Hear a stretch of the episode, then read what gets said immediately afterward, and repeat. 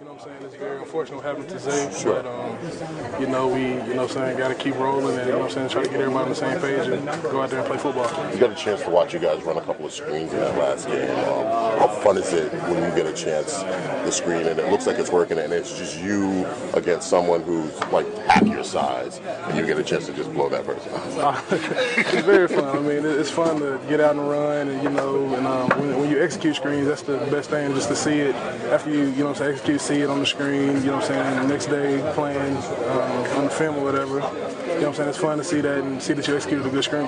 You get a chance to play on the road just to test your communication. Obviously, it will be one of those things that you can do in Carolina. How important is it to that test that you guys have passed that test Um, you know, it is it is important to communicate. You know what I'm saying on the road, and um, I mean, you know, we haven't played on the road yet, so you know, we're just going out there trying to execute, be on the same page, and um, you know, what I'm saying get the job done are you looking forward at all to getting into that like away game routine and flat traveling and staying in a hotel? Is that at all going to be good practice for you guys?